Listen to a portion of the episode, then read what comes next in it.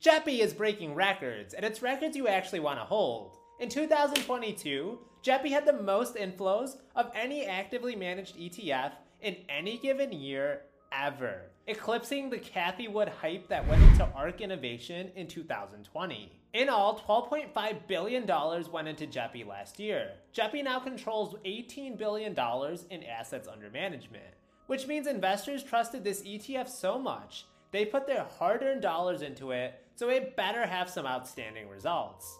JEPI aims to not only deliver monthly income, but have less volatility than the overall market.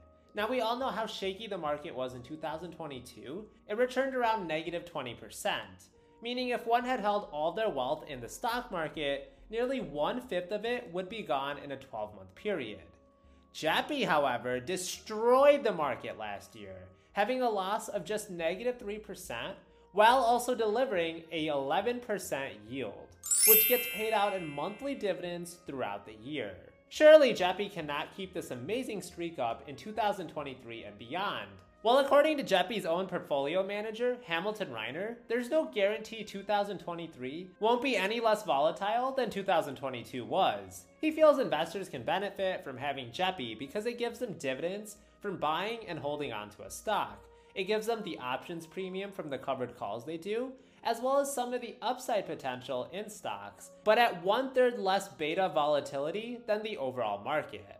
Value can be added by anything that can be done to damper volatility in an investor's portfolio, and thus people will continue to use JEPI for income purposes in 2023 but it's also going to be used as a defense position with its equity allocation. With JEPI, you're getting a basket of diversified stocks, and covered calls allow for some protection in sideways and down markets. Plus, at a modest expense ratio of just 35 basis points, Hamilton and his team will do all the work for us. They're going to be the ones who conduct all the bottoms up fundamental research. They're going to be the ones who rank the hundreds of stocks out there to see if their risk tolerance is suitable for the portfolio. And they're also going to be the ones who go out and conduct all the options trading by doing out of the money S&P 500 call options to generate that monthly income. Now, this type of work can easily take hours of due diligence each single week, which is why paying somebody that expense ratio is definitely worth it. Sometimes you gotta spend money to make money. In his interview, Hamilton says in order to make it into JEPI's portfolio, companies must have a consistent earning stream.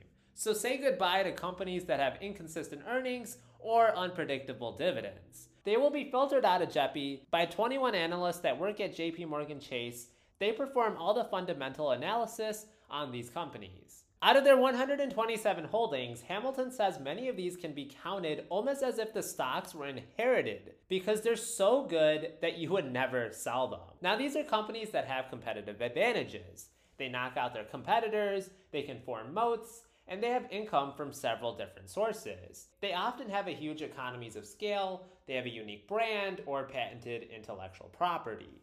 Hamilton says the reason JEPI did so well in 2022 is because they were actively managed and they don't just passively go out and buy into high evaluations. They were able to avoid those hype stocks, those SPACs, and other riskier investments that have dominated in recent years, because those are the companies that are really going to struggle when times are tough. This is JEPI's portfolio. It's divided up by sector. Look how well diversified they are with consumer staples, financials, healthcare, industrials, technology, and miscellaneous, all making up at least double digit percentages in their portfolio. Now, having exposure to all these sectors will really help them succeed in some areas when the market really tanks in others. For example, in 2022, consumer discretionary and telecommunications lost nearly 40% of their value but energy had a mind blowing 66% return. Again, this is why we don't put all of our eggs in one basket. Their top five largest companies are Progressive, ExxonMobil, AbbVie, MasterCard, and Bristol Myers. These are all really reliable organizations that dominate their sectors with significant market share and billions of dollars in revenue on an annual basis.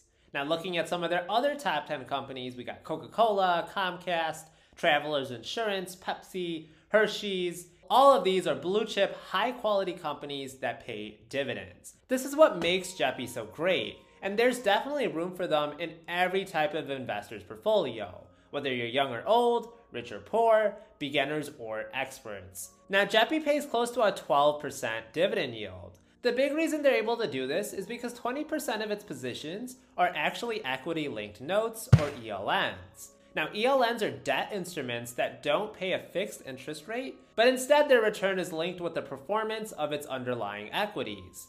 ELNs are pretty complex for the typical investor to understand, and JP Morgan Chase is a little bit secretive on what their ELN investing strategy is. So just know that there are decent risks associated with JEPI. However, ELNs have been around for decades, and it's not just the fund managers at JEPI that use them for profit. The risks of ELNs are outlined in JEPI's prospectus. Because remember, after all, this is an actively managed fund, so JEPI isn't gonna just blab out all their trading secrets. I'm sure a lot of companies would love to know how to duplicate JEPI's returns.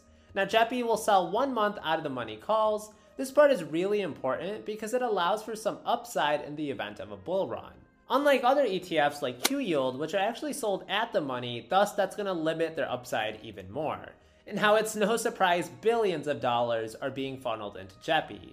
Its fund managers have truly created an amazing ETF with high income potential. The positions it owns should continue to hold up in uncertain times and prosper in bull markets. Thus, I'm going to be buying more and more shares of JEPI in 2023.